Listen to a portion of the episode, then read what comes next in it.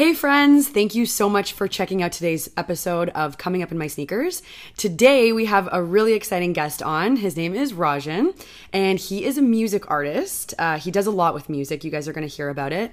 Um, but he's probably best known for his hit song called Cocaine Fantasy, which is excellent. And You guys should all go get it on Spotify or where, wherever you listen. Um, welcome, Rajan. Thank you for having me. Thank you so much for uh, coming and being on it. And uh, just to give you guys a little bit of background, um, so Rajan, he does amazing things with music and everything, but he is also a client of mine because, as you guys know, I'm a stylist. So we've worked together on a few projects, and um, yeah, so that's how we know each other. Uh, and I guess through some like mutual friends and stuff as well. Mm-hmm. Um, but yeah, okay, so I want to get started about you and your come up story. And uh, let's start off with where you were born. I was born in Brampton. Uh, born and raised in Brampton, but I moved around a lot from Brampton to Oakville to Winnipeg, back to Brampton. So no way, yeah, you lived in Winnipeg for a bit. I didn't even know that. I lived in Winnipeg for like a year. I don't recommend living in Winnipeg. it's cold as. Say, isn't it freezing? It's like... freezing, mosquitoes everywhere, and it's like there's nothing to do there. To be honest. Yeah. Um. So I don't recommend anyone living in Winnipeg. How old were you when you lived there? Uh, I was about like I think like 13 or 14. I oh my god! Like a year and a half to two years. So you were like that. It wasn't like you were four. You were like no, a no, teenager. No. Oh my god, were you devastated when your parents said you had to move there? Hundred percent, because like we were in Oakville at the time, right? Oh my god! And I really like Oakville. Oakville's yeah, really nice. It's just really clean and like peaceful and everything like that, right? And then water. Um, exactly, and then um, just going to Winnipeg, like just going away from all my friends and everything like that, and being in Winnipeg, it was just like I don't know. It was a shitty experience to be honest. it sucked. It was just nothing. Was I don't doubt it. it. at all. Nothing was fun. And then when you, when your parents told you you were moving back, were you yeah. like literally through the roof? Yeah, I was because I was like, finally, I could come back to Brampton. I knew everyone in Brampton and all that, like all my family's here. Right. right? So it was just like it was fun coming back. Oh my god, sorry. Okay, so I, I totally skipped ahead because I was just genuinely curious. Yeah. Um, but okay, so you're born and raised in Brampton, and then uh, at at 12 you said 12 to 13 13 yeah. 14 your parents just say hey guess what? We're moving to thing. And why did you go out there? Like did your parent parents get like a job out there or something? So my dad he had remarried to my stepmom at the time and all her family was in winnipeg right? Oh. So she wanted to be like closer to her family and everything like that right, right? right. so my dad was kind of just like all right let's move out there we'll appease you for a couple years. Yeah exactly. And then we went out there and it was just garbage. And oh, then that's no. why we ended up coming back Okay, so yeah. wow, so it was like not. So did was he able to like move his job and stuff out there and then come back? Yeah, yeah, because he's uh he does real estate and does mortgage and insurances, so oh, okay. he could do like work from home and everything. That, like anywhere. Yeah. Nice. Oh my god, yeah. That I ugh, I don't even know. Like I hate Toronto weather, and then just knowing that Winnipeg weather is like that much worse. After like going to Winnipeg, I started to appreciate Toronto weather. Yeah, uh, it's still imagine. not the greatest to be honest, but Winnipeg is the worst. Like yeah. it gets like negative 40 out there. Like I can't I can't do that. My brain doesn't compute it was that. terrible. Like I used to get like frostbite and I felt like my hand was literally going to like snap off if I like twisted my finger or anything like that. That's how cold it was. I I hate hearing that. It's horrible. It's terrible. Um, so were you in high school then for any of your years out there, or was it like grade eight? Uh, I was in grade ten, so oh just for grade God. ten. Yeah. So then when I came back to Brampton, it was grade eleven. So what was high school like out there? Shit again. the entire thing, the entire experience was like which is horrible. Yeah, I didn't really like have time to like acclimate into like high school and like make like a lot of friends there and everything. Especially because like you didn't go to elementary school out there too. Yeah, exactly. So I kind of just got like plopped into grade ten right there, right? So I was just like figuring out like grade ten and everything. So I didn't really get to like meet a lot of people, but I don't know. It was just there was nothing like cool about it or anything like yeah. that. I don't really have any memories from it. Yeah. yeah. Interesting. Okay, so re- reversing back to like as a kid, uh, mm. when you're in like elementary school and whatnot, did you were you kind of like always musical? Were you always artistic, or did you kind of like get that sort of stuff later on? Um, I was always into like basketball, so I wanted to be like a basketball player when I was younger and everything. And nice. then um, as I got older and everything, then I just realized like I'm not six foot five, so I'm not gonna make the NBA. Um, but then I just started like writing music and stuff like that. I think I wrote my first song. It was like a poem. Nice. Right? I used to write poetry and everything, and I wrote it for like this girl that I was trying to impress and everything. Uh. And um, so I wrote it for her, and then she liked it, and I'm like, oh, maybe I could write it and stuff like that.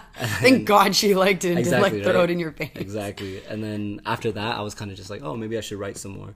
So I just started doing a lot of writing, and then when I came back to Brampton in grade 11, I started writing like raps And then um, I met this guy in my class, in my business class. His name was DJ Drew, and he was like a producer, right? And he saw me like writing raps, and he saw me like rapping to myself in business class. And then he was just like, "Yo, you rap, right?" I'm like, uh, "Yeah, kind of, I guess, right?" Sure. yeah, sure. And he's like, "I make beats, right?" I'm like, "Oh, sick." He's like, "I got a studio, right?" And I was expecting like Sorry, this kid in grade 11 just has a studio? had a studio. Come right? on. because he's like apparently his parents were like DJs and stuff. Oh, okay. Right, and so they had like um, DJing equipment and studio equipment and all that, right? Oh, nice. And so I thought it was like a full out like if you go to a studio nowadays, you see all the equipment, you like all the interfaces and all that that you need. So I thought it was that that he was talking about. So I'm like, sure, I'll come over, right? I go there, it's literally just a microphone and like a wall set up, right? But yeah, that's and I Kind of like this podcast studio. exactly and then honestly start somewhere right Yeah. and then um so i just started recording with him um in his basement and then that's how i started getting into like music and recording Amazing. So, what? Um, so how old were you when you recorded your first song? um actually rewind a little bit before even that whole thing with dj drew at the the studio and everything my cousin he was a singer he still is a singer but um Oh yes, I- I've met him. Yeah. So when I came to Brampton, before I even met Drew, um, he was recording music, right? And he called me over to his Oh. house, and he's like, "Oh, I make music." I'm like, "Okay, I write raps," and um, I started recording with him first, Okay. and then I started recording professionally with with Drew. Nice. Because he had like proper equipment. But when I recorded with my cousin, my cousin had like how you know old were the- you guys? I was 16. Okay. So in, in- no, you're you're back from Winnipeg. Yeah, yeah, Okay. And he's from here too. Yeah, he's from here as Okay. well. And he um he's like, Yeah, I have a studio and everything too. I'm like, Okay, sick. so I go no studio at all. It was literally do you know like um those headsets? Yeah. Like a headset that you're wearing but it has a microphone on it? Yeah, like a he- gaming mic? Yeah, like a gaming mic. So he cut off like the gaming mic and then he taped it to his wall. Right, so it was like literally this small, like the microphone, right? And then I remember we were just recording music, but we had to be so close to the wall because it was taped onto the wall. Right. Looked like we were making out with the wall while we were making music, right? But the mic was like this small and everything. So that's when I first started like trying to record and everything. Amazing. But that, that's so good because like there's probably you know maybe younger kids or somebody listening that Yeah. You know doesn't have access to a studio or doesn't have any friends that record music. So like that's a great you know like you said you, you got to start somewhere. Started right? on like fifteen dollar headset microphone. Literally, if it records your voice, then it's good enough to you know for now, and then you can move up from there. That's so funny. Okay, so you did that first, and then you kind of got like a little bit of a feel for recording, I guess. Mm-hmm. And then were were you like hooked right away, or were you still trying to like figure it out from there? I was hooked because like um honestly being like 16 years old, right? And then making music and then showing like all the people in school and everything like that, all the girls were like, "Oh my gosh, you're so good," right? so I was like, "Oh, maybe I am Okay. good." Right? maybe, the girls like this Sure. and everything. Sure. And then uh, I just started recording from there. Um, and then I haven't stopped since, right? It's just been love of my life. So s- straight s- since sixteen, you've Yeah. been going. That's amazing. And and then sorry, so you started with your cousin, and then when did you meet DJ Drew? You, were you? So that same year that I came back from Winnipeg, okay. Um, th- that's when I reconnected like with my cousin and everything during the sorry during That's the summer, and then um, then when I went to school in grade eleven, that's when I met Drew. Okay, cool. So, um, and when did you sort of like? I, I think like probably everyone can relate when you start like a new project or sport or art or thing. Um, there's a bit of like bump in the road at the beginning, and then you kind of like get the hang of it almost, and then you sort of are in a flow, if that makes sense. When did you sort of finally start saying like, okay, like I know what to do now, and and start kind of running with it? Honestly, like everything is um, an experience that you can learn from, right? So I, when I started, like, yeah, people liked it and everything, but it was just like close inner circle of friends who liked it, right? I had to used to like remember when Facebook was popping back in the day mm-hmm. and we didn't have streaming services or anything. I mm-hmm. used to put up my music on Facebook as like a Facebook video, and I had to tag everyone. I tagged everyone in the entire school to listen to my music. And it wasn't spammy at the time. It like, wasn't, it- yeah, you would just do that. yeah, I was tagging everyone to listen to my music, and people would like untag themselves, and people wouldn't want to hear the music, and they'd be like, "Stop tagging me," right? So I think like through all that, like I was just bothering everyone with my music. To be honest, like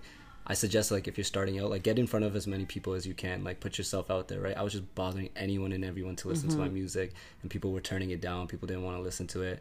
But I guess like the more and more music that I put out, and the more I was in people's faces, I learned like what sounded better, what to do, um, what not to do, and then people just genuinely like naturally started picking up on it because they're like, oh, maybe he's getting better and stuff like that. Oh, Yeah. this sounds interesting, you know.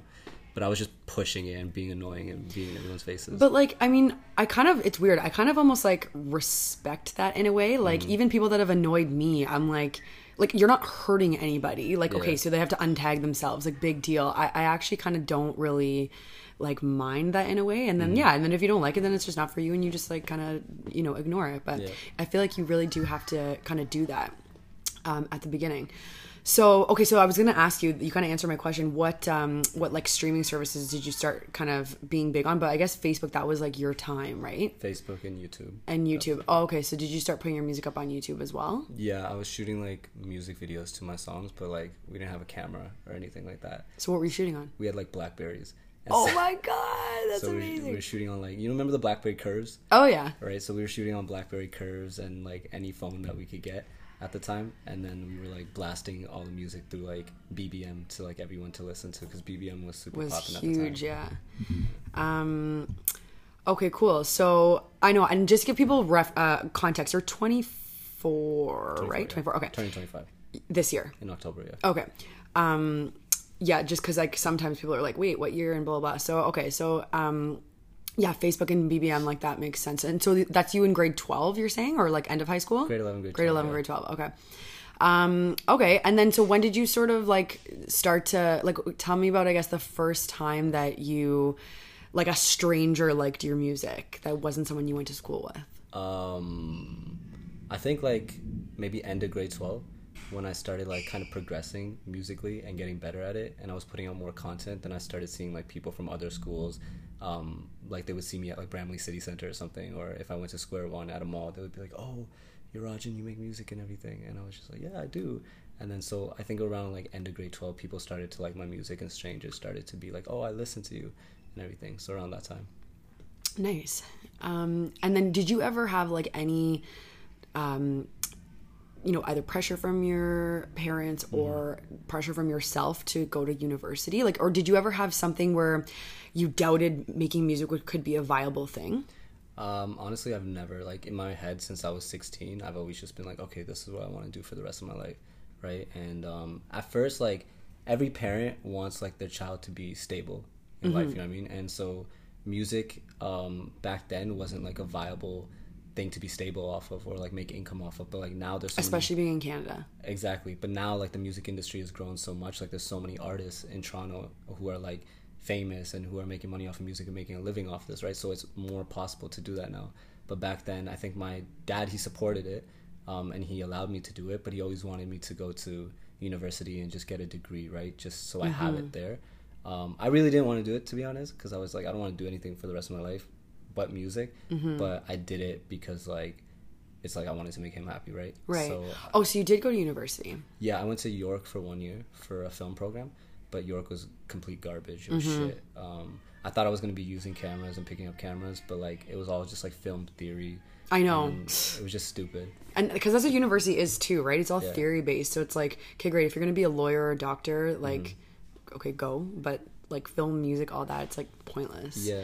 But it's tough to explain that to your parents. So did um, wh- what was the conversation like with your dad when you were just like, so I'm going to be doing music for the rest of my life? He was like, at first, he was like, um, "Yeah, I support it, do it, right?" But he's like, "You have to have like a backup plan as well, right?" I was like, "I don't need no backup." Yeah, in your head, you're I- like- "I'm gonna make it as a musician. Fuck that. I don't need nothing, right?" But I understood like where he was coming from, right? So that's why I went to York, but then I switched over to Seneca. Um, and I did the broadcasting program at Seneca. Oh, that's right. Because I did that too. Did That's so funny. program. We've talked about that. Yeah, and I did that program and I completed that, so I had the piece of paper. Um, and Oh, so you did come. Oh, okay, nice. yeah, I completed it, and so like that made him happy that I had like the backup there at least. Like at any time now, like I could get a job in that field. I don't want a job in that field, Yeah. right? But it's just there, It, yeah. and um, I think that like kind of put him at ease a little bit, knowing that like okay, at least he finished something. Mm-hmm. Um, but I think when he really um, turned was when I made like a track for the Raptors, and like it went viral, right? And then Oh, yeah. I don't even think I know about that. What was it called? it was called Northside since '95. North Side since Yeah. '95. So it went like I made like an anthem for the Raptors when they were in the playoffs, like in 2016. Um, Okay. And it went viral to a point where like newspapers were hitting me up, uh, radio stations were playing it. I did like interviews on CBC, um, CP24, Global News. No like interviews on. TV, and they've had me in like the Metro newspaper.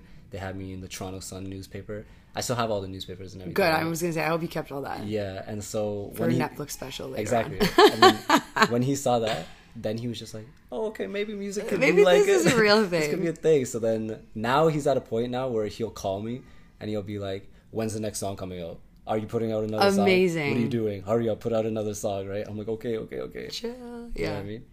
Oh, that's so nice. It's it makes such a difference when your parents are um, supportive of what you're doing and stuff. And um, and you're the oldest, right? You have a brother, but he's younger than you. Younger brother, yeah. Okay. So it's even more on you, I would imagine, to kind of like set the precedent. Because like if you, you know, if you have like I have an older brother, so Mm-hmm. and he did like a non-traditional thing too. So I had like less of a time having to, you know what I mean? Like it's like if one kid already does it, then you know your your parents are just like okay, whatever. Yeah, my brother didn't have to take no heat. Yeah, no he did it all over. When he wanted to do like YouTube, because he does uh, YouTube Brampton Boys, um, my dad was like, "All right, do it. Like if your brother's doing this too, right?" yeah. Same thing. My dad still wanted him to go to university and everything, but it was so much less heat for him because he's like the younger one, right? Yeah, totally. Um, I forget that too. Your yeah, your brother's um, a YouTuber, and yeah, he Brampton Boys is two of them, right? Yeah. Nice, cool. Um, okay, so back to our timeline of your come up. So that's so cool. So you did um, that song. Is that song available on like Apple or Spotify or anything, or can you YouTube it? The North Side since uh, '95. Uh, no, it's uh, only available on my SoundCloud. Oh, okay, that's good. So we'll put that in the notes later because I want to hear that. That'd be so fun. And and um, you should have like reposted it this year when they won. I should have, but I didn't want to like at the time it got so big that everyone was like, "Oh, you're the guy who made the Raptor song, right?" Oh, and so I didn't want to ever like be that guy who made the Raptor, Raptor song. You know song, I mean, I yeah. wanted to like be an artist. I didn't want to be known for like Right. making a Raptor song. Yeah. True. Um, okay, so that was kind of your first, like, would you call it big break, essentially, like in Yeah. music? in terms of just like um, recognition within the city and everything. Yeah. that was like my first big break. Cool. And then what happened next? So are you? So you wrote that song, right? And then, um, had you been writing songs throughout this entire time? Mm-hmm. Uh, so you, okay, so you had been writing, and then, um, what did I want to ask you? Oh, when did you put out? When did you put out your first album? First album was 2017, so this was in 2016. Okay. Um, I can tell you the timeline. So Yeah, this is what I'm looking for. I'm a timeline person. Okay, sick. so 2016 of like I think March or April is when I put out the Raptor song. And then after that, there was like this show at Ryerson called Six Sense Concert. And I got to open for that. Um, and so it was me, another artist named Sick Kick, um, and I believe there was another artist as well doing that show. But no one knew who like the surprise guest was. So apparently there was supposed to be like a big headliner there and everything, right? So we perform at that show. It's for the Ryerson students, about like maybe three, four thousand people there. Super fun. The crowd's loving it. And then um, this is when the Raptors were still in the playoffs. Um, and then I was about to go because it was the same day that they were playing an actual game. So I was gonna go watch the game at Real Sports Bar, and then um, the organizer was like, "No, you, you want to stay to see who the headliner is and everything." I was like, "Who could it be? Like, I don't really Yeah. care that much to see who the headliner is, right? I want to go watch the Raptors." And then like this big ass SUV pulls up, right? And then like someone gets out the SUV and there's like a big ass security guard, like six foot eight, like covering a guy, like hugging him, kind of walking him to the stage. I'm like, who the fuck is this? Yeah. Like, who needs this much security to come to like A Ryerson Ryerson show? concert, yeah. Yeah, and then so the guy walks up on stage and we're, we're waiting to see who it is, right? And then it's Drake, right? Shut. Come on. Yeah, I was like, whoa, like I just, Actually, I think I remember hearing about this Yeah. years ago. That he, or I think the rumor was like he had gone to Ryerson, but it wasn't at Ryerson, was it? yeah, uh, it was like in a parking lot, but it was for Ryerson students. Oh, okay. yeah, but um, What the fuck? Were you like shitting your pants? I was because I was like, that's what that's my favorite artist, right? Yeah. Like, so technically, I just opened a show where Drake is the headliner, so I opened for Drake, right? So in my head, I'm just like shitting my pants already, right? And then like we were so close to Drake, like we were like probably like two feet away from him, right? And just like watching my favorite artist of all time perform and be that close to him and know that I just did the same show with him was like a surreal experience. Oh my right? God, Like, yeah. I was speechless. I didn't know what to say. I was standing there like watching him, like I didn't know how to react. Right? Yeah. Um, but like he's incredible at performing, right? Yeah. Um, but that was a good experience. So that was right after the Raptors track. Okay, sorry, I love this timeline. I just want to quickly ask you, what was like the track at the time? Uh, like, what was his big, big song? Um, I'm trying to think. Um, He 2016. just dropped one dance. Oh my god! So he performed that? Yeah, he Okay, for the first time ever, he performed one dance at that show. that's amazing. Do you remember the other song he dropped with it, Pop Style? Yeah, yeah, it yeah, yeah. Those two songs. Those Okay. were two big songs. Okay, I just wanted like a reference point. That's amazing. Yeah. Okay, sorry. Go back to your That wonderful timeline. too. Yeah. Summer 16, and then Oh, didn't he have a track called Summer 16 Yeah. too? Okay, so that was a good summer, right? nice. um so that was that show and then after that um then like things started going like picking up for me and everything right and then um so i just kept releasing music throughout the year and then by the start of next year i released cocaine fantasy so this is 18. Oh, this is 17. yeah Okay. 2017 i released cocaine fantasy in january i think like january 8th or something um and then that song just fucking blew how it just did really good right organically i didn't know how it did so good but it started like picking up everyone It was a good song, and I'm not just saying that because you're here. Like it you. legitimately is. Thank you. um, so that started doing really well, and then by Ju- I would like to say June of 2017 is when I released my first project, like the EP Atlantis. Um, right. Okay, so that was like your first. And what what songs are off of that one? There is um, Like Oh My God and those songs. no, no. There's Nana. There's Might Be. There's Cocaine Fantasy. There's They. Oh, okay, Yeah, those songs. okay. And it's called Atlantis. Yeah, Why do I? Why? What? And what's your newest one called? I feel like, Olympus. Olymp. Okay, I was like, I, I thought it was Yeah. Mm-hmm. Atlantis. Okay, that's cool. So you got like a theme happening. Okay, so sorry. So that's seventeen. yep. and then um, at this point like there's obviously like spotify and apple music and all of that so like Mm-hmm. This did is when you, it just started. it Popping. just yeah. so did you like know right away how to get your music on there or did you have to research So yeah, I had to research how to get my music on there, but I noticed like all the artists like Drake and J Cole and all these people, they were like on Spotify. And uh, how's that taste? it's good it's like a peach guys rajan brought me like a peach um like iced tea i want to call it from don't know what it is, starbucks it's good though thank you um, yeah, so that's when streaming started popping, um, and people were still putting out videos on YouTube. But I was like, okay, I want to jump on the streaming wave right now, right? Since like all the bigger artists are doing it, so I kind of like stopped putting music on YouTube and stopped putting it on SoundCloud and only started putting it on uh, Apple Music and Spotify. Nice. This way, like my people who listen to my music or anyone who came by my music was like kind of forced to go to that. Mm-hmm. Um, and it worked in my favor because like now like people just listen to my stuff on Spotify and Apple Music. Yeah. which is good because it helps like bring in revenue as well, right? Totally. Plus, SoundCloud like is really non-user friendly. It's great for the artist, but to listen is like, I don't know. For me, I find it to be such a bitch, and I have the app as well, and it just like, Mm-hmm. like I would just rather like my Spotify just comes on in my car when I turn it on, and it's just easy, Yeah. and I would rather like it's just way more user friendly. Super easy. Yeah. Cool. So then, you, so um, you started getting all your music on there, Yeah. and then um, okay. So like, I want to go back to this fun timeline that you have us on. So what was like your next big thing that happened? Next big thing after the album, Yeah, Al- Atlantis. Atlantis. Yeah, um, Did you do any shows? I did. I did a show at Mod Club with an artist named Pride. He goes by Russell now. Is he still making music? Yeah, he is. Oh, okay. Because he was pretty big for a while too. I remember from Danny. Yeah, Um, telling us about his music, and then um, yeah, so he's still working at it, eh? yeah. Okay, still. good. Um, and then I did a show with him. He did it at Mod Club. It was his own show. He sold out like Mod Club. I think it was like 800 people. Nice. um, which is dope to do for like an artist like to sell out their own show. That's all. I've never had like my own show, right? But I um, want to have one soon. Um, but he let me open for that show, and um, I think like that was probably the best show I've ever done in my life because like I don't think anyone knew me in that crowd at all. Right, because it was his fan base. Mm-hmm. But like by the time I was done my performance, like every single person in the crowd was like jumping to my song, and like they were coming up to me after the show, being like, "Yo, we didn't know you were sick. We want to follow you. What do you do and stuff?" So like that kind of gave me also like I think that's important to me too because it gave me the confidence that like, yo, even if people don't know me and stuff like that, like I still have the ability to like move a crowd, mm-hmm. right? So it just it just kind of propelled things for me a little bit more. Like maybe not like career wise, but like confidence wise as well. Nice. And how did you meet Russell? Just like from Brampton or? I think I met him through Danny. Oh, okay. Yeah, at the time. Um, yeah, I think it was through Danny. Nice. And for those listening, um, Danny is another common mutual connection. He is my cousin-in-law, and then Rajan knows him from Yeah.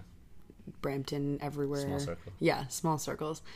Um, okay, cool. So, okay, so you did a show there, and then, and that's like so important too that, um, because I think like people, a lot of people have their ideas, Mm-hmm. then some of them execute them, but then it's like, oh my god, like, are people gonna, you know, like react to them, re- like absorb them? So that's like, I think a huge, huge part of like any budding career i would Mm-hmm. say is like getting what you just described like that like almost validation from a stranger of like Mm-hmm. okay like i can you know keep going kind of thing Yeah, exactly. cool and, then, what happened after that After that, that was in like, I think I would like to say October of 2017. okay And then the next thing that happened was, well, like I kept releasing music, but I think the next big thing that happened was May of 2018 when I did the track with Tory. yes which is such a good track too. what's it called again? Maybe. maybe. Um nice. And what was that like? Can you tell us about that process? Like how the hell do you get in touch with Tory Lanez to do a track with him? So people that I used to talk to at, at the time, uh, they knew people in his camp as well, and um, I had the record done, and they kind of approached his camp with the record, being like, "Oh, you should hop on this and everything," and then we were able to get him into the studio. Um, this was like when with just- you yeah. So this was when he dropped. Yeah, this is when he dropped um, his album "Memories Don't Die." Right. which oh my that's like one of my favorite albums i i love that album yeah It's like yeah, it's a good album. Um, and like he had just dropped it, so he was in Toronto doing like a promo tour. Um, and so like he was super busy. He was doing like uh, free shows here, and he was doing like fan meet and greets and everything. And then um, the people that I used to talk to at the time like messaged him being like, "Yo, we're in the studio. You gotta come by. You gotta hear this record." And he pulled through like last minute at like I believe it was like 1 a.m. in the morning, right to the studio. Um, and I still remember it like clear as day. He walked in like rolling a blunt and everything While walking. yeah, while, while while walking, just rolling a blunt. And like Tory's like one of my favorite artists, right? So like seeing him, um, and even having the opportunity to work with him, I was just like, like this is sick. like I mean, and from Brampton too. Like Yeah, exactly. how like of all places. exactly. I was tripping though. I'm not gonna lie, because I'm now just hearing the story from you. yeah, I, I was tripping when he was walking in because I'm like, oh fuck, Tory's Oh here. my right? Like, God. I don't know. I don't know what to say. I don't know what to like do. Like, what do you- yeah. right? So I was trying to play mad cool, right? I was like, yo, what up? Yo, Like, I was trying to play mad cool, but I was nervous as fuck. Oh, for sure. And then yeah, so he walked in rolling a blunt, and then um, I guess like he doesn't really know me right at that time, so he was just like, we weren't really saying much to to each other like right when he walked in, and then he was like, play the record. I was like, fuck. You're like, okay. I was like, fuck, right. I'm gonna I'm gonna play the record, right? Um, When he when he got a hold of it, was it was his parts just blank, or was somebody else like ra- rapping over the parts that he ended up doing? No, no. So this is what happened. Okay, sorry. So pretty much, he's like, play the record, and then I was like, all right, cool, cool. And then I was telling the engineer, uh, I was like, play, play the record, Play that shit, play that shit. play it, play it. And then um, started playing the song, and then my part was only done right. So like the verse and the hook, and then when it was uh, there was like an empty verse, right, like for twelve bars. And I was like, "Yo, this is where I want you to be, right?" And then he was just vibing to the song, right, while he was listening to it. And then he's like, "Yo, this is you, right?" I was like, "Yeah." It sure is, yeah, Tory. Yeah, he's like, I'm like, yeah, this is me, right? And he's like, he's like, yo, this is this is good shit. This is good shit, right? After that, I felt mad confident. You're just like, right? I all right, I was. I was like, all right, sick I'm an artist. Yeah, I was like, the track's sick now, right? Because he said so. uh, but I felt mad confident after that. He was just like, yo, this is sick. Like, yo, you should keep doing this type of stuff. This is fire, right? I was like, okay, dope. And then I was like, yo, I want you to um, do like a 12 bar verse here. Um, and he's like, all right, cool. And then he hopped into the booth. Um, and his process of recording is like none other. Like I've never seen it before, right? Yeah, can you tell us what, what that was like? Because I know he's like posted some stuff on social media of like his flow is gonna be changing and stuff, and I'm Yeah. like, what? So what? Like, what was it like? so his process like it taught me a lot about like how to kind of um not record music but it taught me different ways to do stuff right because usually i used to just like sit there and like write all my music and then you know i would record and i would do like multiple takes and everything this guy finished his verse in like i think like four minutes max So this is did he even write anything or was this a freestyle? so this is what he did like Okay. literally he he had his blunt. He was still rolling his blunt. Oh my right? God. and then when he was done rolling his blunt, So he's um, now in the booth rolling his blunt. He's in the okay. booth rolling his blunt now, right? Uh, so after he's done rolling his blunt, um, he takes a hit of his blunt, and then he's like, "Okay, run it." Right? So we start playing the track. Freestyles the first line. He's like, "Let me hear that back." All right, next one. Oh my Right? god! And then he takes another hit of his blunt. And are you like like freaking out because you're like, hold on, like I can't believe he's doing it so fast, or like, are we sure we don't want to like re-record something, or like Honestly, like whatever just came taking out of his in. mouth sounded fucking fire. Great, right? yeah. It just sounded Like, I good, don't right? care. Yeah, I, at that point I did care. I'm like, yo, give me anything. Yeah. Um, because and it taught me a lot. Because usually, like, I would record something, I'd be like, ah, I can hit Like, that better. dwell on it, yeah. Right. But he was just like, he hit his blunt, recorded the first line. Let me hear it. All right, next. Hit his blunt, record the next line. Let me hear it. All right, next. And you did it like one line at a time. oh my god, Right, but like every time before he did the line, he would like take a hit of his blunt, right? Mm-hmm. Because I guess like he, you can hear it when he raps and stuff. Like it, it's, it's like he has smoke in his lungs while yeah, he's it like adds a tone to his voice, right? it's like almost like auto tune in a way, but like natural or exactly. kind of yeah. It sounds dope though, right? But like he was just doing it one line at a time, and he literally just finished the song in like four minutes, right? Like Wow. his verse in like four minutes. Twelve bars in four minutes. Yeah, and, That's like, insane. Just super fast, and honestly, he had like um a couple other lines in there that he heard back, and he was just like, "All right, let me redo that. Like, let me do a different line, right?" But the lines that he threw away, I was like, "Yo, those were even fire too." Mm-hmm. Yeah, Like, yeah, yeah. Everything that was coming out of his mouth, I was like, "This is fucking fire," right? Yeah. Um, and it was just impressive, like how fast he was just able to pick up on like the flow of the record and how fast he was just able to like make his mark on the record, right? So as soon as he was done it, he's like he comes out the booth and he's still smoking his blunt, right? And then he finishes it and then he starts rolling another. Oh blunt. my god. And then um he's like, I play the record back. So we play the whole record back and he listens to his verse and then we're just bopping to it and he's like, All right. Like he's just done. And it That's sounded unbelievable. it sounded super dope, right? And then um, we talked, I think for like 10, 15 minutes, we were just talking back and forth. I was just asking him some stuff. Um, and then I remember one thing he said to me. He's like, "Yo, keep going." He's like, "Next time you see me, don't act Hollywood. Next time you see me." I'm like, "Nah, I won't." Right? Um, but nah, he's he's a super dope person, super chill. Um, you get Brampton vibes off of him. D- yeah? yeah. Uh, I felt I felt like a fellow Brampton brother. Right, Right. Um, but he's super dope. It's so funny, and like you probably couldn't even like put into words what those things are, but it's just like small little like Yeah, exactly. Um, but honestly, like he's super talented and he's like super humble, and like even him taking the time to do that, right, um, was like it was like a surreal experience. You know what I mean? yeah, yeah. And was that in a studio in Toronto? You said. Yeah, in Toronto. Oh my god! And so it's just like, which one was it? Can you tell like, tell me or? Uh, it's called. Because there's so many studios here, but it's like they're so hidden away. it called? It's called, it's called Sandbox Studios. Sandbox Studios, Yeah. nice. That is crazy. I love that story so much. And like, were did like after that, did you just kind of leave, being like, "What the fuck just happened"? I left being like, "Yo, I have a record with Tory Lanez." Yeah, like- right. So it was yeah. I was listening to it over and over again, like when it was done, um, and then I was just amped to release it. Amazing. And then um, you did a video to that too, right? Yeah, it was like a small Instagram. Just a small, yeah, yeah. I, I like how you do those because like you almost don't really even like. I mean, Mm-hmm. vi- music videos like you know when you have huge budgets, it's great to do them because they're still entertaining. But like for you know what you're doing right now, I think like the one minute Instagram videos are perfect. honestly it saves money too it's like people want to see content Yeah, right um but not too much because then they have small attention spans. yeah and they, people also like seeing visuals Yeah. right so adding a visual to a song just makes it more appealing Totally. and like if i was to do a full music video i'd want to like plan it out and like do like have a, more of a treatment to it yeah, and like a story. yeah so whereas like these one minute instagram videos they're like quick they're fun people could share them with Mm-hmm. their friends on instagram and like it could spread faster you could get them posted on like instagram pages and Mm-hmm. it helps like your following grow as well Nice. Oh, oh my god, sorry. I'm like this is so exciting. I'm like still in the the story that you just told me. Um, okay, so then what's what ha- so that's May of 2018. So that's only about a year ish Yeah. ago. Um, and then what? and then after that I'm bringing us right until today. Then after that, I think I took a hiatus a little bit for music just to kind of like figure out what I wanted to do sonically, right? Because okay. I was doing. Like, what do you mean by sonically? So like, I rap, I sing, um, and I like making all types of music. What do you what do you like the best? I don't know. That's the thing. Okay. right? Thunderstorm outside. Nice. I love thunder. Do you? Yeah.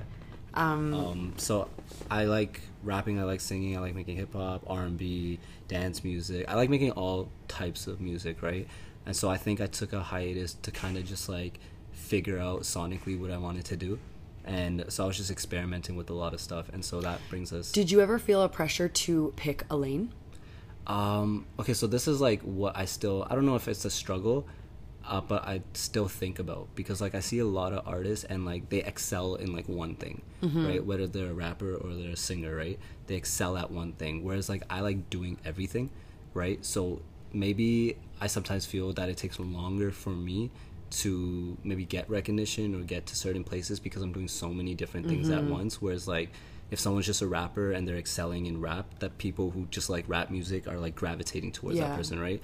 Whereas my fan base is more like diverse. Like you have people who like me for like when I do hip hop. You have people who like me for when I do R and B, right? Mm-hmm. And people who like both, because I like both. exactly right. So it's like, yeah. but like sometimes I guess it gets like split because maybe if I'm doing like R and B, maybe the people who follow me for like hip hop are kind of just Yeah. Mm. like, yo, I didn't follow you for this. I don't, I don't like this, right? Yeah. So I'm trying to find like the middle fusion ground where it combines both of those, where like both sides can kind of like be like, I like that, and it kind of like formulates a sound in a sense, like okay, this is Rajan, Yeah. right?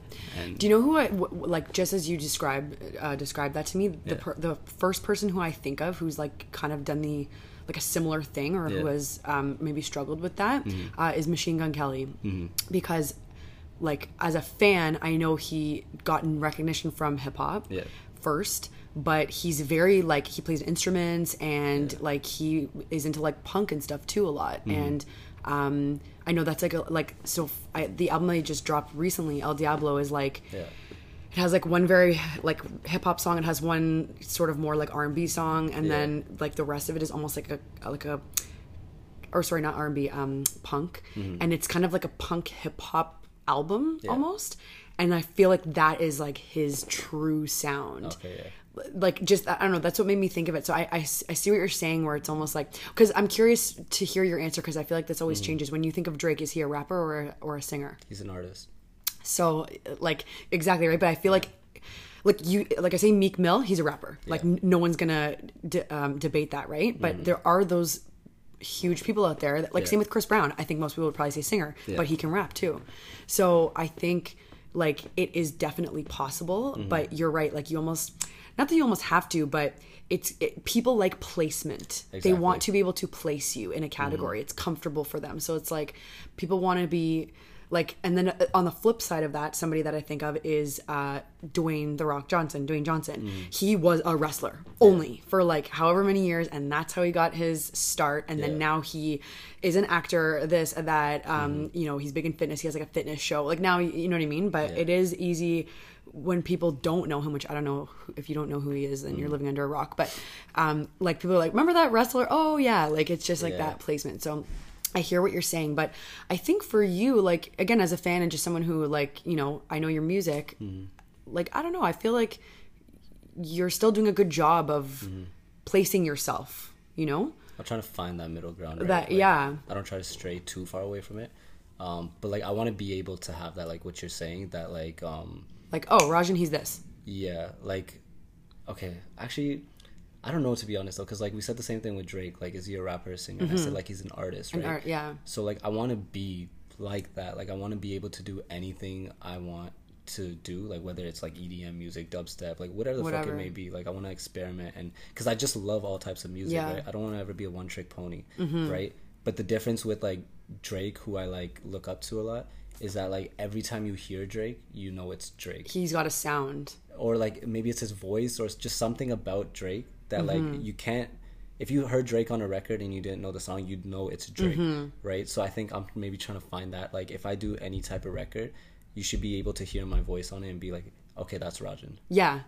And that's like maybe another way that you can find it too is like instead of ha- having to pick a genre, you Mm-hmm. can pick like a sound or just like a vibe. Like you exactly even with Tory, he kind of has that too. Like you know that, yeah. like even if I'm on like um my release radar on Spotify and I Mm-hmm. have never heard a song before and like I hear come on, I'm like this has to be a Tory track or he's on it somewhere and then Yeah. Like lo and behold he comes on and it's like you just get that.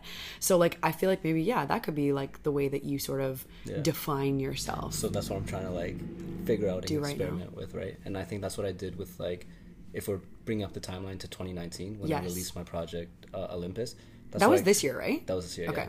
That's what I kind of tried to do in terms of like um, meshing like the the rap and also like the R and B, um, but still making it sound like me.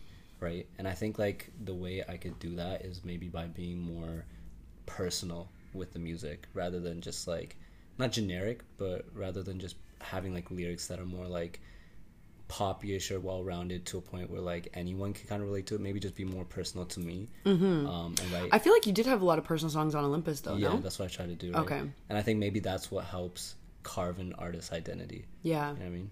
Definitely, because you almost want to know, like people, you know, when they go through a breakup, they're like, "Okay, I need like, you know, this type of music right now," or like they Yeah. they're like, "I need like, I don't know, like a shanty or something." Like they just they go there because they know that, like you know, so because that's that's another thing with um separate from artistry just in business in general like every every single business thing i've ever read or was taught or anything everyone's always like and like i even went to school for business they're like niche niche niche niche and mm-hmm. everyone's like but i'm too afraid but it's like just like just because you pick a niche it doesn't mean that mm-hmm. you're not going to get everyone still right? true. like it, it's people are going to gravitate you, to you for the reason that they choose. Mm-hmm. But if you're niched to you then that like makes you you know the only one but i think starting out anything business artistry like just building even a personal brand it's like we're afraid to do that because you don't want to close any doors but really by not doing that that's what's closing your doors That's true. you know Yeah. um, so okay, I want to ask you about a couple other things uh, as well. Um, so that was yeah, leading up to okay. So like let's backtrack slightly. So this is after the Tory track. You've taken like a slight hiatus, and Mm. this was May of two thousand and eight, right? Or eighteen. 2018, yeah. 2008. Just kidding. That's funny. So okay, tell me about you, uh, your Hot ninety seven adventures. Oh, I. I know. How do you That's so skip that over? That's where I come in too. Yeah, yeah, okay, so you did a good job. Um, Hot 97 stuff. Okay, so So let's let's quickly tell everybody. So how did I guys, forget about that? What the fuck? I don't know. Yeah. So, uh, guys, who everyone who's listening, so Rajan um, Hot 97 is uh, probably the most coveted hip hop uh, radio station in the U.S. I would say, right? in terms probably. of like hip hop music. Inter- yeah, like they, they niche themselves there, Yeah. right? Um, so and and like they broadcast. I think it's New York based, right? But it's. I mean, I think you can listen to it like. Anywhere. all over the states. Um, so yeah. So anyway, Rajan got an opportunity with them. So why don't you tell us about it? Okay, so this was after the Tory track. Okay. Um, I got an opportunity to.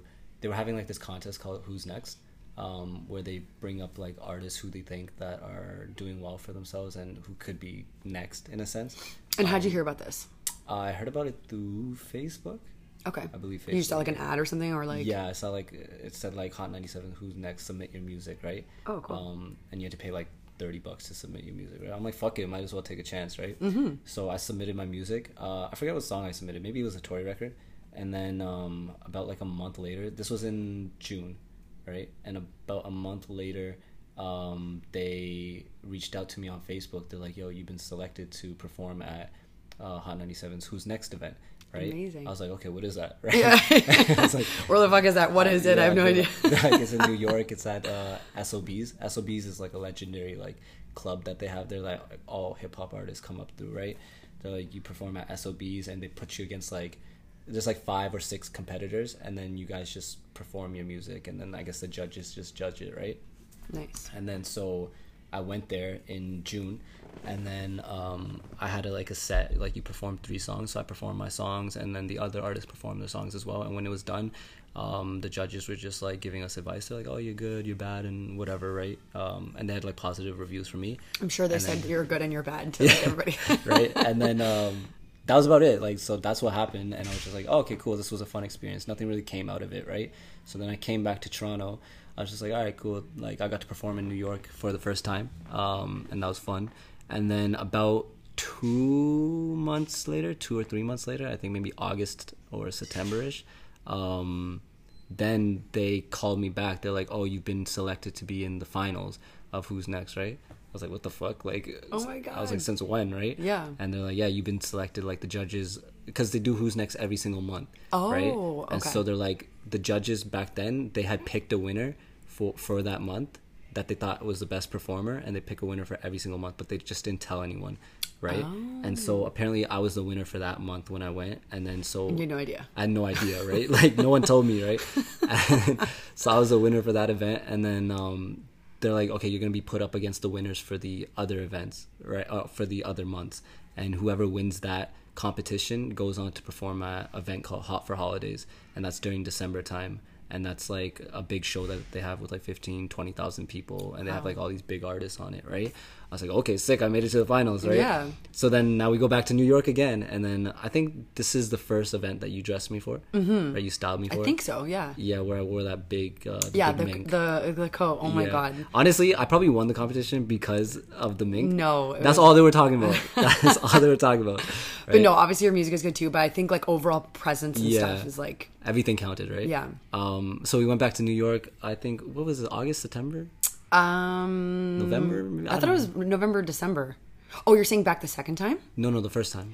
Oh, um, I know. I didn't. I don't know if I dre- did dress you for the first one. I think. It Sorry, was sorry, the second The time, second the one. second yeah, time, that was like December-ish, beginning of December. I'm pretty sure. Mm. Wasn't it? Maybe end of November. Okay, maybe yeah, somewhere Yeah. around there. Okay, so around there, and then um, so I went to the competition, and then there was four or five of us, and then they were live streaming this contest on YouTube, and they're like, okay, you're gonna be judged on style, you're gonna be judged on presence, on how you look, how the crowd interacts with you, and there there was just like judges there from Hot 97, and these were like actual big people that I used to like see on YouTube, and I would watch interviews like whether it's uh, DJ Enuff, TT Torrez, like these are like industry executives and people who are important, right?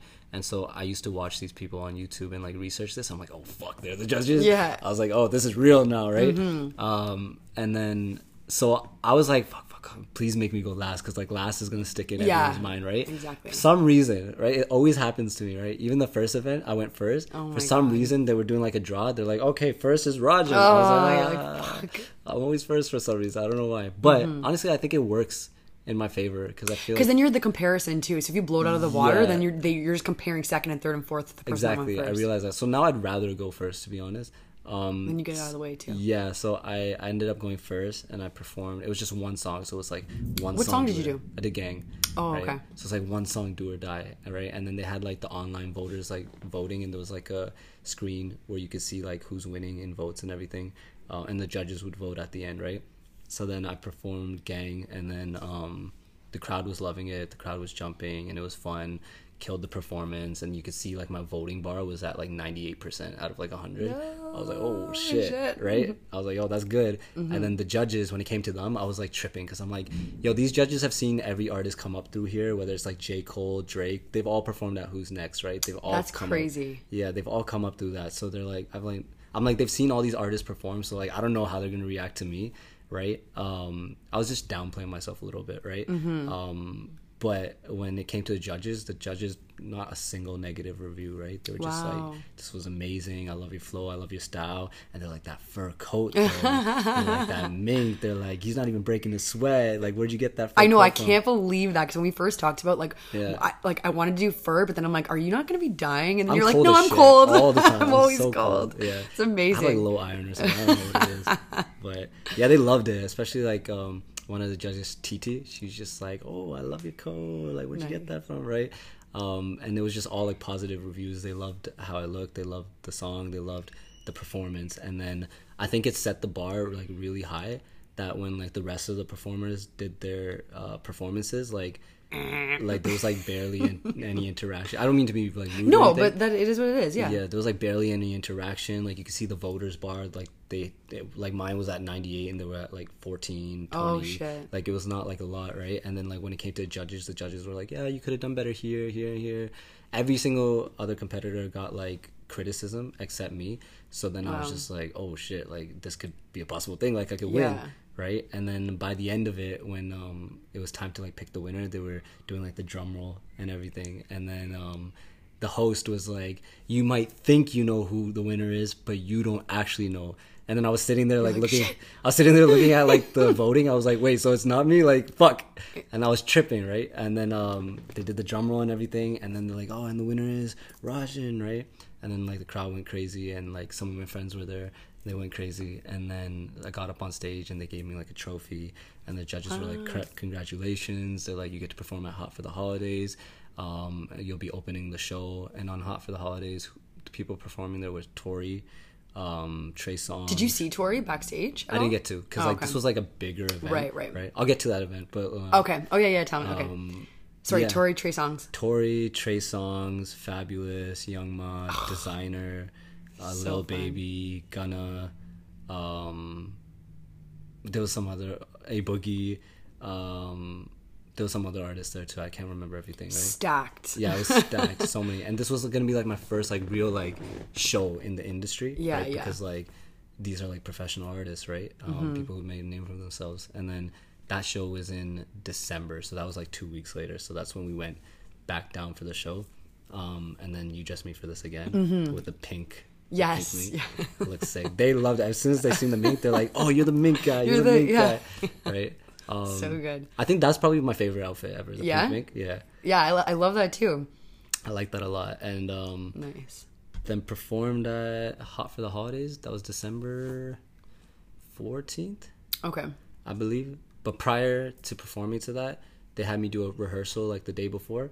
Um, and they gave me the whole experience. They took me around to like the Hot 97 headquarters. Oh, Um, so I actually got to go to the radio station, right? And me being like a fan of like hip hop my entire life, right? And seeing like artists get interviewed at the radio station and, and watching it to this day, actually being able to be there, everything like felt like so real. It's like, oh, yo, this is amazing. This is real. Like this is happening. Um, and I got to take a tour around um, the entire studio. Um, I had a rehearsal with some of the executives there, um, and I met a lot of great people that I'm still I still talk to till today. Um, a lot of friends from there. Um, there's actually a lot of Canadians that work. Are there really? Yeah, one of the, um, I think he's a program director or he, he deals with like the music that goes on to um, the radio. Um, very important there. His name's Dom. Shout out to Dom. He's Canadian. He's from Toronto. No way. Right. Um, and It's funny. We're like hidden in there. Like, but there's way more than Yeah. than you like expect. yeah, and, then- almost. and when I met him, the vibes were just genuine and it was just dope. And he's just like, "Oh, you're from Toronto." I'm like, "Yeah." I'm like, "You're from Toronto." He's like, "Yeah." It was like a Toronto connection. Yeah. Um, and I'm good friends with him. He supports me. Um, and I, there was another um, person on the business side. His name is Victor. Um, very high up as well. Canadian as well. right? What? Yeah, and I was just like, yo, there's so many Canadians here. Yeah. Right. Um, all great people, and then like everyone I met at Hot 97 were great people, and then I did the show, and um, yeah, I got to. perf- It was only one song, but it was just like a cool experience. Still, And did you do gang as well? I did gang right because uh, That was like you had just dropped that track at that time. I yeah, that's the song that was doing like the best too, right? Yeah. Um, and it was just a cool experience because that was like my first like concert ever, like my first big show, and um, there was like fifteen thousand people. There was so many, Wow, so that's- many fucking people. It's crazy. That's actually so many, like fifteen thousand people. Like that's a lot of fucking people. It's a lot, right? so many. Um, but like when you're on stage, you don't really notice it. You don't really think like, oh, there's fifteen thousand people here. It looks like there's like two hundred. Yeah. Right. Because like you don't. There's also a spotlight, so I couldn't really see the crowd. right, I know. Right? It's like everyone's just like, I was like, I was, light. yeah, I was like performing blind. I was like, I couldn't see shit. The spotlight was hitting me. I was like, all right, performing can't see anything. Um, but that That, was, sunglasses are a good idea. Like a lot of people do it, and it's Yeah. like I don't blame you. Like a lot of artists do. it, Yeah. yeah, like the light is bright as fuck. it it's like right really in your eye. That was my first experience with it. It was super bright. nice. Um, yeah, the performance was fun, and then because it was an actual show and they had like super like a lot of security, um, and the artists had their security and everything. I couldn't really like um, go and like chit chat with the artists. Mm-hmm. Um, but I got to watch them all perform, like Tory, A Boogie, Fabolous, Desiigner. Nice. Um, but I did get to meet Desiigner backstage. hey, what's sup- he like? Super cool. Like you know how like he is like on his records, like he's super hype. Yeah, Panda, panda, panda. He's yeah. like that in person too. Is he? Yeah, he's just super hype like that. Um, he was cool. Um, I wish I got to meet like more artists like A Boogie and, and Trey Songz, but Yeah. that'll happen one day. Oh yeah, Right. Um, but the show is really good. amazing. Yeah. And then like I know I, I kind of know the answer to this, but I just want to like tell everybody too, like what because I know that now um like r- being signed really doesn't have the same Mm-hmm. weight as it did even 10, 15 years ago. Um, what's your sort of opinion on that? Like, because like currently you're still independent, right? Yeah. And like, is that a choice? Do you want like are you working towards getting signed, or do you are you like happy being independent? I feel like I'll say this also for like any like I'll say this also for like any artist um, listening as well. I feel like being signed to a label is a good thing because like they help you get like global recognition, right? Like they're like a machine. They could help like push your music and put it in front of everyone. You know what I mean? Um, like artists like Post Malone are like signed to a label and like. I never heard of Post Malone until he was signed and it was like pushed in front of us. You know what I mean? Like with White Iverson, like it was Yeah. everywhere. So they could place your music everywhere so people could hear it, right? But the only thing is like, um, obviously with labels, they take a certain percentage of like your earnings and they have certain control over you. So I think the best thing to do is like build your fan base and build your like career as far as you can, right? To a point where when you're going to sign with the labels so you could take that next step, you're in a position of a power to a point where it's like, okay, I'm already making money off of my fan base here. I already have like a sustainable business. I already have like people who listen to my music and I can make a living off of this for the rest of my life. What can you offer me? Mm-hmm. Instead of like I need you. It's, yeah, I'll take of, anything. Because I've been in that position, right? Like I've had labels offer me stuff, be like, "Oh, we'll give you like, you know, like four hundred thousand dollars, right, to sign with our label." But people don't know. Then like, what?